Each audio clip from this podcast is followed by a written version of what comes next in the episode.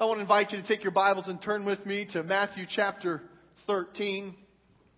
I'll be reading from verse 31. I want to share with you a message entitled, What's in Your Hand? Seed size beginning, God sized dream. Matthew chapter 13, verse 31. He told them another parable. This is Jesus speaking. The kingdom of heaven is like a mustard seed, which a man took and planted in his field. Though it's the smallest of all seeds, yet when it grows, it's the largest of garden plants and becomes a tree, so that the birds come and perch in its branches.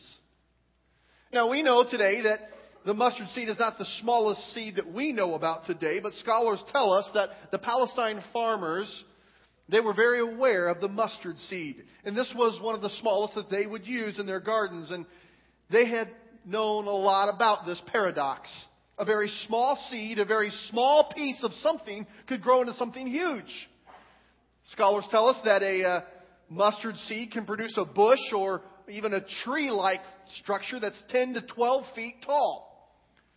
The mustard seed was very common to the people who were hearing this parable.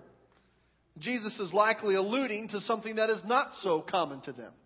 Out of something so small can come something so big, and it's not just for the tree's sake. The birds come and they find rest and refuge in that bush or that tree.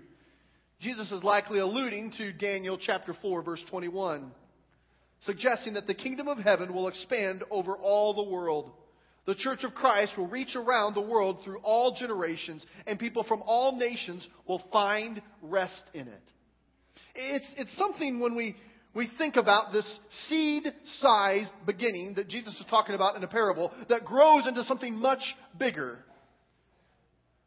My heart today is to tell you, I'll tell you once and not just two or three times, but over and over, God has a seed sized beginning that's been planted in you, and He has a God sized dream that He wants to bring about in your life. We see this not just in one parable, we see this laced all throughout Scripture, all over the place. And so today, we're going to take what I like to call an ADD tour through the Bible. If you like just to stay in one passage, we'll, we'll get back to some of that. But, but today we're going to see that this is not an isolated truth. This is all over the place. So if you can't flip to it fast enough, you just jot notes and don't ever take my word for it. You study it throughout the week and you see if God's word does not come back true every time. This seed size beginning, we see it in the very life of Jesus. If you're taking notes, write this in. The birth of Jesus. That's a seed size beginning. Uh, who would have imagined that the king of all kings would be born of a Virgin Mary and, and put in a, a lowly stable in a manger? Who would have thought that all that would have started with a little baby? The ministry of Jesus. That's a seed size beginning. It was a humble ministry. It was a ministry that didn't bring a lot of fame to him. In fact, Scripture tells us that Jesus didn't have a place to lay his head. He was homeless. When Jesus went about his ministry, he uh, wasn't very well received in his hometown. He was kicked out of his hometown. In fact, every place that he would show up, the religious leaders would get together and they would meet before he would show up, not to greet him, not to roll out the red carpet, but to be ready to refute whatever he had to say. This was a very small and humble beginning to something that was prophesied to be so huge. We see even the death of Jesus. The birth, the ministry, and the death of Jesus, these seed sized beginnings, the disciples had to be confused. They were expecting this political takeover, expecting a military charge to go forward, yet the Son of God knew that it was through this powerful seed sized beginning of death, even death on a cross, that would be the path to conquer sin and death and the grave. Just a few hours later, this seed sized beginning takes fruition in a God sized dream. It's the resurrection of Jesus. Write that in. The resurrection of Jesus. A God sized dream of conquering sin, death, and the grave, where there was no way to get to God. God says, I have a plan and I have a way for you to get to me. It's in conquering sin de- and death through my Son, Jesus Christ. We see also that this begins something else, and this God sized dream takes place in the birth of the church. The commissioning of the disciples and the birth of the church is where now we take this way that has been made for us to get to God. And we're the carriers of the good news, the Great Commission. And we give out hope. We give out forgiveness. We give out restoration. And we are now the place where people around the globe can find rest. Coming back to Jesus' parable. Now we can stop right there, and that's a good little devotional nugget. That's a Facebook point. That's just a kind of shot in the arm. And after a couple good songs from Pastor Edgar and the choir, you go, whoo, I'm ready to go. And that, that may be okay, but that's not what God has for us today. Now, that's the warm up for what God has for us today, but that's not what He has for us. Because the seed sized beginning leading to a God sized dream is very tangible. It's very real. He wants to do it right now in your life. There are situations that you're facing that I don't have to, to jog your memory. You know what they are. It seems so small. It seems so insignificant. It seems like nothing could ever come of it, but God has a plan for you in it. I told you that this is woven all throughout Scripture. If you want to turn in your Bibles to Exodus chapter 3 and 4, uh, we don't have time for me to read all the passages, but I want you to hold it in your hand and see as you, you just kind of skim through it that this is stuff that's very tangible and real. I'm not making this up. God came to Moses in a burning bush. If you've read these passages, you know about this. Moses encounters a living God. The word says when Moses saw the burning bush, he went over to take a look at it, and God called him by name. I want you to imagine that, that you come over to this bush that's burning and it's not being consumed, and then the Almighty God doesn't just say, Hey, you. He didn't say that. He said, Hey, Joe. He said, Hey, Ash. He said, Hey, Brady. He called Moses by name and he called him to himself. And, and we know Moses' response. He wasn't very receptive of what God had to say. And we give Moses a hard time. And we say, Moses, why would you argue with God? Why would you? I mean, this is the Almighty God. Because we would never do that, would we? When was the last time you saw God move in the last seven days in your life? What you think about it? It's not a question if, if God moves anymore or if He moved in your life or the life of someone else. It's a question if you even got close enough to take note of it. It's a question if you just reasoned it away and rationalized it away or if you gave glory to God for what He's doing. But even worse yet, we can praise God for what He's doing, but then when He comes to us, we argue with God too. So I don't, I don't argue with God. How many of you know that ignoring is a lot like saying no? Parents, kids, don't try that. Mom and dad say something, you just ignore them, it's really close to saying no. And no is the first answer in an argument. God is talking to Moses, and he is arguing with him. He says, Moses, I want you to go to Pharaoh and tell him to let my people go. Moses says, God, just time out. Suppose I go and, and they want some proof. They want to know how, how I've really been sent by you. So what if they ask me your name? Moses is thinking, I kind of got God. God tells him what to say. Well, I wasn't expecting that. And but what if what if they don't believe me after I say that? And, and a little bit later in chapter four, Moses says, God, you, you must not mean me. God answers all of his questions and does some things to prove to him. And, and he says, You must not mean me. In fact, God, I just don't want to go. I just don't want to do it. He argues with him. And then in chapter 4, verse 2, look at this Exodus 4 2. God asks a question that we're going to take this question and allow it to be impressed on our hearts today. What's in your hand, Moses? Write that in. What's in your hand, Moses? And verse 2, he he kind of answers a staff.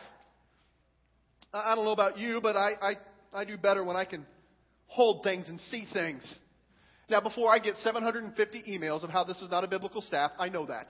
This is a camping staff. This is my daughter's. There's a whistle on the end and all that kind of stuff. But, but as I was thinking this week of, of, of what Moses would be holding in his hands, and I know that scholars tell us that there's so much symbolism and importance wrapped up that this is what he used for his occupation, and, and this is what he was familiar with, and this is what he had right next to him, and there's all kinds of things. So today, I, I doubt it would be a staff. If God approached us, it may be your iPhone. It's so common. You just had it with you. It just helps you get your job done. It's just what you use. It may be your car keys. I'm not sure what it is for you. But, but God hears Moses' arguing and he says, What's in your hand? Now, now Moses says, God, I, been, have you not heard my logic? They're not going to believe me. What does this have to do with anything? I, you must not have the right person. I'm not good enough. What does this have to do with anything? And God wants to get Moses off of his doubting of himself. And it's not because what he holds is so important. He just says, I just need you to be obedient. With what? Any, anything. I'm just telling you, take this and then just throw it on the ground. You know that passage of Scripture. Then God takes that rod or that stick or that staff and He turns it into a serpent or a snake, and, and the miracles begin to flow and things begin to move after that. But I just want to pause right there in that story that we're very familiar with and just say, God, if you would ask us that question today, what is in your hand? What would our response be? Is it an argument with you?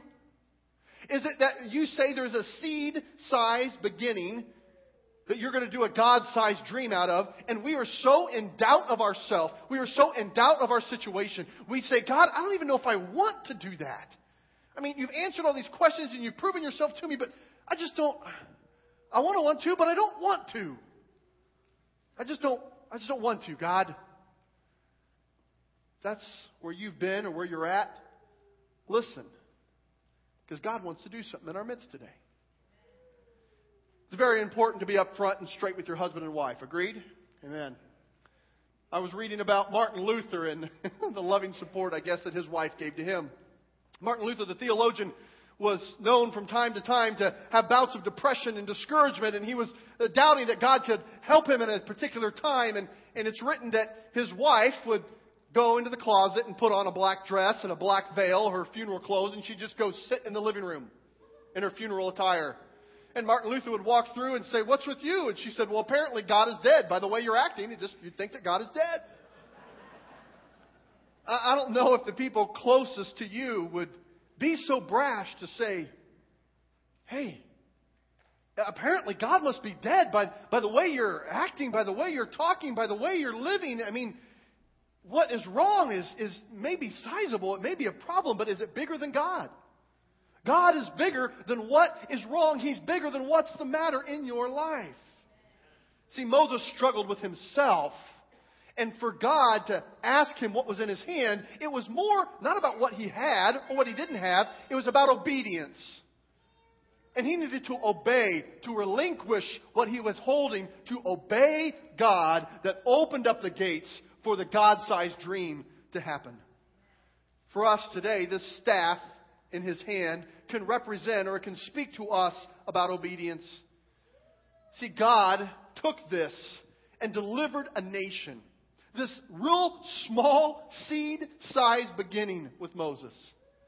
Uh, you, you could make an argument. You could go all the way back to when he was born and, and all the things that happened of how God provided for him. It was a seed size beginning that led to a deliverance of a nation. But it had to answer the question, what was in your hand? And obedience had to happen. Write this in. We often focus on what we don't have in our hands, but God chooses to work miracles with what we do have in our hand. We want to say, God, I'm not going to talk to you about what I have, my, my stuff, my job, my, those things, but I want to tell you what I don't have. I don't have the personality to do it. I don't have the drive to do it. I don't have the talent. I don't have the pedigree. I don't have the, the support. I don't have, I don't have the, the vision to do that. I don't have, we talk about all the things that we don't have, and he says, hey, I want to tell you what I want to do with what you do have in your hand. Now don't misunderstand me. It's not because what you have, that's going to be a problem. I'm going to trip over that. You wait and see. It's, it's not because what you have is just so amazing. In fact, it's the opposite. It's that God is so amazing that He can take anything you have, and when you act in obedience to what He tells you, He can take that seed sized beginning to a God sized dream. You say, well, that's kind of a, a loose interpretation of an Old Testament story, and I'm a New Testament Christian.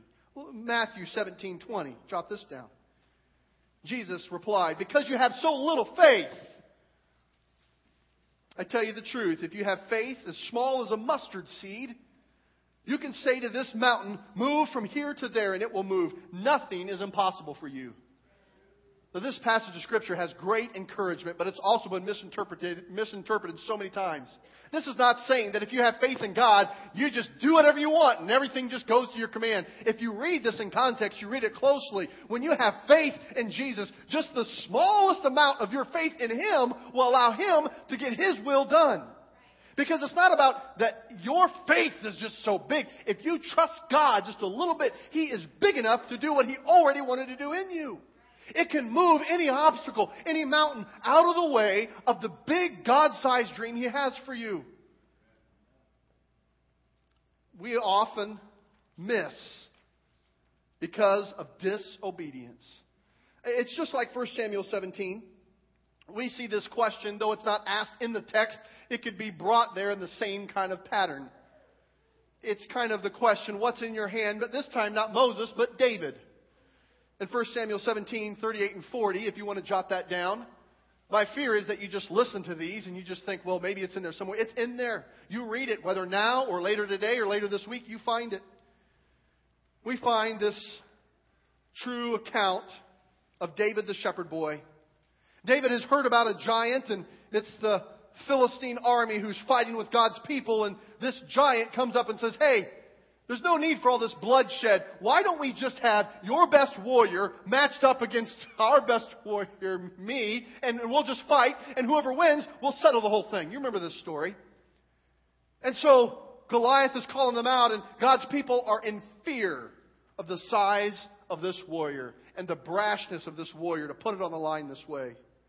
David hears about this, and he steps up and he says, God, I, I sense you're tugging on my heart. I, am not gonna, I'm not gonna bow down to this. You're, you're our God. You're the leader of our people. You can surely handle this giant. So he goes and he says, I'm gonna fight. And the king hears about this, calls him in, and he's blown away by his courage. But he says, um, you, you can't just take a sling.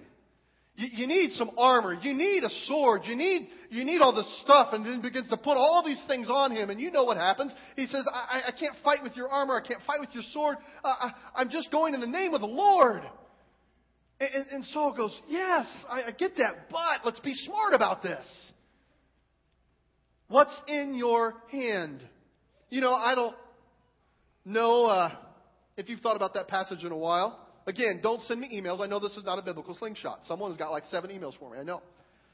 But, but the, the, uh, the illustration is still true today. If I would show up in Afghanistan to help some of our soldiers and I say, I'm ready, I'm ready to fight. If I was part of a, of a Navy SEAL team and I'm going to go into a covert operation and I'm, I'm, I'm, I'm ready to take them down, they'd say, what are you, what are you doing? I mean, you, you can do something with this slingshot. I wanted to bring marshmallows. Then you could catch it in your mouth. Wouldn't that have been fun? Just catch it right there, right in your mouth. But see, then it would distract me and you, and we get off track like I just did. So that's why we didn't do that. But when, when we take a slingshot and we say, well, there's some value, you could kill a squirrel, you could do a little bit of damage, but we've got better tools than that now. We've got, we've, we've advanced more than that. Uh, we, come on, be smart about this. When David is standing there, he says, It's not about what I hold in my hand, it's about the God who we serve, who is going to be stronger than this giant that we face. See, it took a lot of faith for David to say to the king, not just that I'll fight Goliath. He was obeying God. But he said, I'm not going to take your extra stuff that God doesn't need. Because it's not about what I hold in my hand, it's about what God does through what I have. The slingshot needs to represent for a lot of us in our life the faith. It's not just obedience, but it's faith for the seed size beginning to turn into a God sized dream. And you know what happened. You finish the story. David not only slew the giant, but he led his people. He led his people. He became the king from a shepherd boy to a king. And this pattern we find all throughout Scripture. Church, there'll be people who tell you all the time. Your challenge today may not be that you're so down on yourself and you, oh, I just can't do it, or God, I don't want to do it, and I know it's a seed sized beginning. You must have some big dream and I can't see it. That may not be your issue. You may be obedient. In fact, you're so obedient, you're pursuing God, and it's a small start and you can't see it. But every person around you goes, I'm glad you want to obey God, but let's be smart about this. Now, I'm not talking about responding to bad pizza. I'm not talking about responding to just some kind of hope and wish that you have, but when God speaks to you, how many know that God will give you the strength to do what He told you to do? Carrie and I, four or five times in our life, as we're answering God's call in those different moments, people around us, even some mentors, came up and said, Well, not to doubt that you heard from God, but are you sure? Are you sure you really want to put God in a position like that? That sounds like presuming on God. And see, when you've heard from God and you know that you've heard from God, my response was, yeah, I don't want to put God in that position. Where He's told me what to do, and I say, but God, you know, uh, you're not enough. So I'm going to help you out it's a good idea, but it doesn't match up with the political plan. It's a good idea, but, but it, it just seems a little bit risky. When God speaks, you obey and you have faith that He's big enough to take that seed-sized dream and make it into a God-sized reality. Philippians 4:13 reminds us, I can do all things through Christ who strengthens me. I love this next one. If we had time, we could go all throughout, crisscross, all throughout Scripture, the same theme happening of what God takes a little bit and does a whole lot. But turn in your Bibles with me to John chapter 6, verse 1 through 15. Jesus had been teaching to a large crowd. It says there was 5,000 men, and so it was considerably more than that when you added the women and children. The people were getting hungry, and Jesus commands his disciples to go in the crowd and to find some food. Listen to chapter 6 is the question is asked, What's in your hand? And this time it's to the young boy. You want to write that in. What's in your hand, young boy? Then Jesus went up on a mountainside and sat down with his disciples. The Jewish Passover festival was near, chapter 6, verse 5. When Jesus looked up and saw a great crowd coming toward him, he said to Philip, Where shall we buy bread for these people to eat? He asked this only to test them, for he already had in mind what he was going to do. Don't you love it when Jesus does that in your life? Sometimes Jesus is asking you questions, not because he's dumbfounded. He wants to know if you really believe he's got a plan. He wants to make sure you know how impossible this situation is for you to handle. Hey guys, you got nothing. We've got like, you know, 15,000 people out here. What, what do you think we should do to feed them? And look at the response. Um, it would take more than a half a year's wages to buy enough bread for everybody to have one bite. Um, I don't know what you're asking here, Jesus. Verse 8 Another of his disciples, Andrew, Simon Peter's brother, spoke up. Here's a boy with five small barley loaves and two small fish, but how far will they go among so many? You know how the rest of the story ends. Jesus takes this, he blesses it, he breaks it, he passes it out, and it never runs empty. Everyone eats until they're full. They don't just get one bite, they eat till they're full. The crowd is amazed, and Jesus drives home the point again and says, Now go collect the leftovers.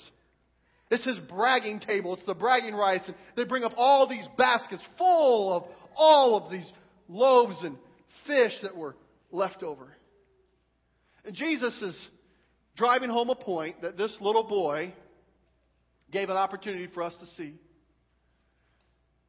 What is in your hand, little boy? Now, a lot of time we, uh, we paint a picture of this little boy who's so willing to give his lunch to Jesus. And I like that take. That's cool. I'm not so sure how willing he would be or wouldn't be, but I don't know for sure. And I want to argue that you don't really know for sure either. Scripture doesn't tell us exactly how he responds all the way. But there's one thing that I think we can assume that when that boy left his place that day to come hear this guy teach, his intention was the lunch was for him. Either he prepared it or someone in his family prepared this meal for him. And when Jesus asks us what's in your hand, sometimes he's approaching us with things that we have intended to be for us. But when he calls us to give it to him, he wants to bless it and He wants to multiply it so it doesn't just feed us, it feeds everyone else around us. I, think sometimes with a seed sized beginning, what gets in our way of the God sized dream is we become very comfortable that this was, this was for me, God. I mean, this is my lunch. And then we start comparing. I mean, this would do pretty good for me. But for all these people, let's be honest. It'd be better for one of us to be full and happy than everybody to just go, oh, that's good. Now I'm still hungry. What good would it do? In fact, the disciples were asking that question, but this giving of what was in his hand, it represent, represented something more. The lunch basket, the lunch pail in this boy's hand testifies to hope. It was hope that could be given to someone else if, if he would surrender what he had. You see, uh, God can do a lot with a very little bit. I, I remember uh, my grandmother, my Nana, forcing me to take a nap at her house. Have you ever had a forced nap before? There's nothing more aggravating than a forced nap. I remember my mom used to tell me, you go take a nap, and I'd say, well, when can I get up? She'd say, whenever you wake up. And it took me many years until I was out of college to admit to what I used to do. Kids, this is, I'm helping you out. When you're told to go take a nap, and you take a nap until you wake up, I used to take a belt, and I would tie it around my legs. Because I knew I was tired when I'd go to sleep. I'd try to turn, and it'd wake me up. And my nap was over. I do all kinds of things to get out of a nap. Silly things like that that I probably shouldn't have confessed in front of everybody. Take that off the tape. That could be dangerous.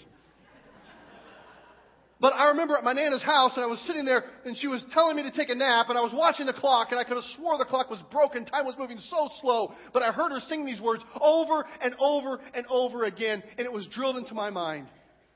She thought it would help me sleep, and it didn't. It just made me remember it the rest of my life. Little is much when God is in it. Labor not for wealth or fame. There is a crown, and you can win it if you go in Jesus' name. Does the place you're called to labor seem too small and little known? It is great if God is in it, and He'll not forget His own. I don't know if those truths have been pounded in your brain, but we need to catch that when we give all that we are to Him, write this in, wonders happen and needs of others are met. When I take what I thought was intended for me and I give it to God, when there's just a little bit, when God is in it, it will be bigger than we've ever imagined. Moses had no idea that his obedience would lead to freedom of a nation. Even though David knew he was called to slay a giant, I don't think he knew the complexities of his faith and how it would lead his people for generations to come. This little boy, I doubt that he knew the hope that would be offered to many through his giving to God. Uh, there's some here, you hear a passage like this, you say, yeah, I've heard sermons like this before.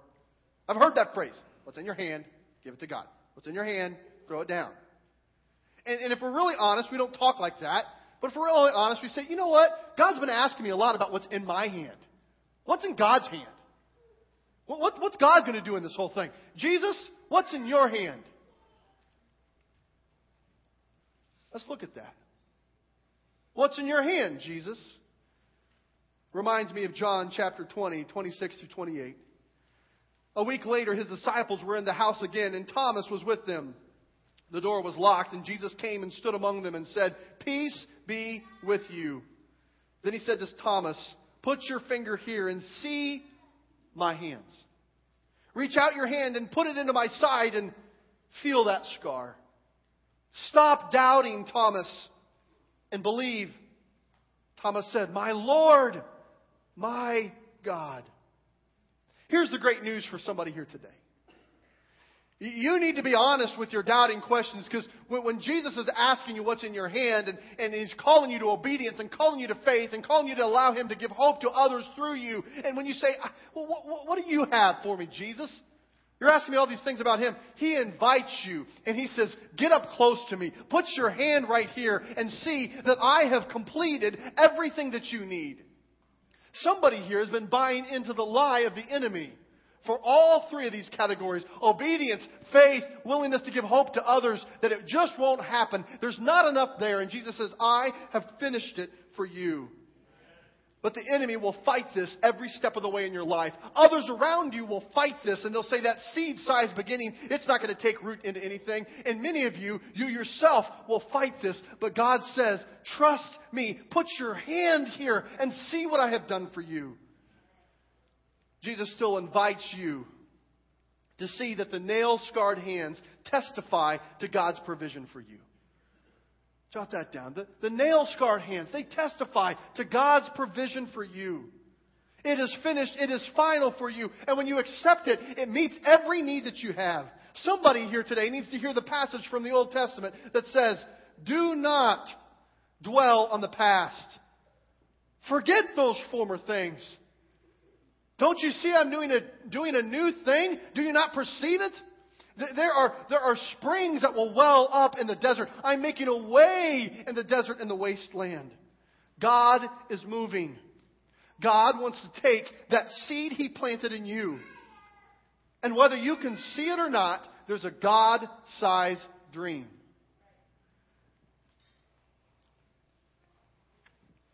Isn't that good? I thought it was good. I get riled up when I hear things like that in here. Yeah! Let's go get him, God. Let's charge hell with the squirt gun, God. Let's do it. And I want you to be charged up in here. I want you to come into his house and hear his word and be encouraged and leave with encouragement. But, but I don't think that's God's full intent today. Because the seed size beginning that, that he is pointing out to you, it's challenged tomorrow morning. It's challenged on Thursday afternoon at work. It's challenged Friday night when you get that phone call and you begin to go, God, I know you want to do something in my life, but I don't know what it is. Moses was not approached by God with the 57 point plan of how he's going to deliver God's people from Israel if he would obey. He said, Go do what I tell you. You see, David was not told, I'm going to raise you up to be the king of this nation. Here's what's going to happen. Just go kill the giant with what I've given you, nothing more. The little boy was not said, hey, if you give this lunch, let me tell you the return on your investment. We want everything spelled out for us, but God says, remember, I will take a seed sized beginning. Jesus taught in the parable that the mustard seed would give birth to something so much greater. And it's not just for the tree. it's for the whole world to find rest and hope in what I'm doing in you. Amen. And so here's what we've provided for you today. Maybe your heart stirred. If not, that's okay. It will be, because I know God's word won't come back void. But what we need more than, than a then a shot in the arm today is a reminder Monday and Thursday and Friday. And so on this little card that I want you to pick up when you walk out at each of the exits, I want you to take this card, and before I tell you what's on it, I want you to put it on your bathroom mirror. I want you to put it on your refrigerator. Uh, as I say, you put it on your windshield. That'd be kind of dangerous. Put it on your visor in your car. Put it on your desk at work. Some place where you'll see it over and over again. And on here, it's just a question what's in your hand? A seed size beginning to God sized dream. It's a picture of a, of a tree in the background, and you see how small the seed is. And, and there's a little mustard seed in here. I know more about mustard seeds than I want to. I filled more mustard seeds than I ever want to again. I know that when you spill them on the floor, they go everywhere. They're tiny little suckers. I got my daughter to eat one. That was kind of fun. They taste nasty. But when you look at the seed, I don't want you, I don't even know why I told you that stuff. I don't want you to remember that. I want you to remember what Jesus said. Something this small will do something huge.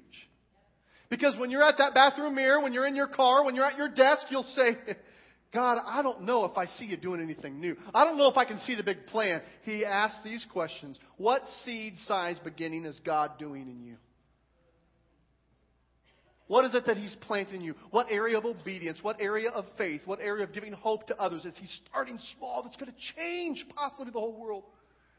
What's in your hand that God's asking you to trust Him with? And finally, what God sized dream are you willing to dream? As I pray for you today, I want to challenge you to grab this card on the way out. And I'm praying that this verse will take root in your heart. Let's pray together. Father, I pray over my brothers and sisters. Your promise to forget the former things. Do not dwell on the past. You told us to see that you were doing a new thing. Now it springs up. You're asking us, don't we see it in our midst that you're making a way in the desert, streams in the wasteland? Father, I pray that you'll take this truth that has changed the world. And you will allow it to be ingrained in our mind deeper than my Nana's song at nap time. Just as Pastor Trey said, that we'll bind them to our hands and to our heads. We'll put it on the doorpost. We will remember your words to us. And that we will be faithful in obedience and faith and giving hope to others to see your dream fulfilled through our community. It's in your name that I pray. Amen.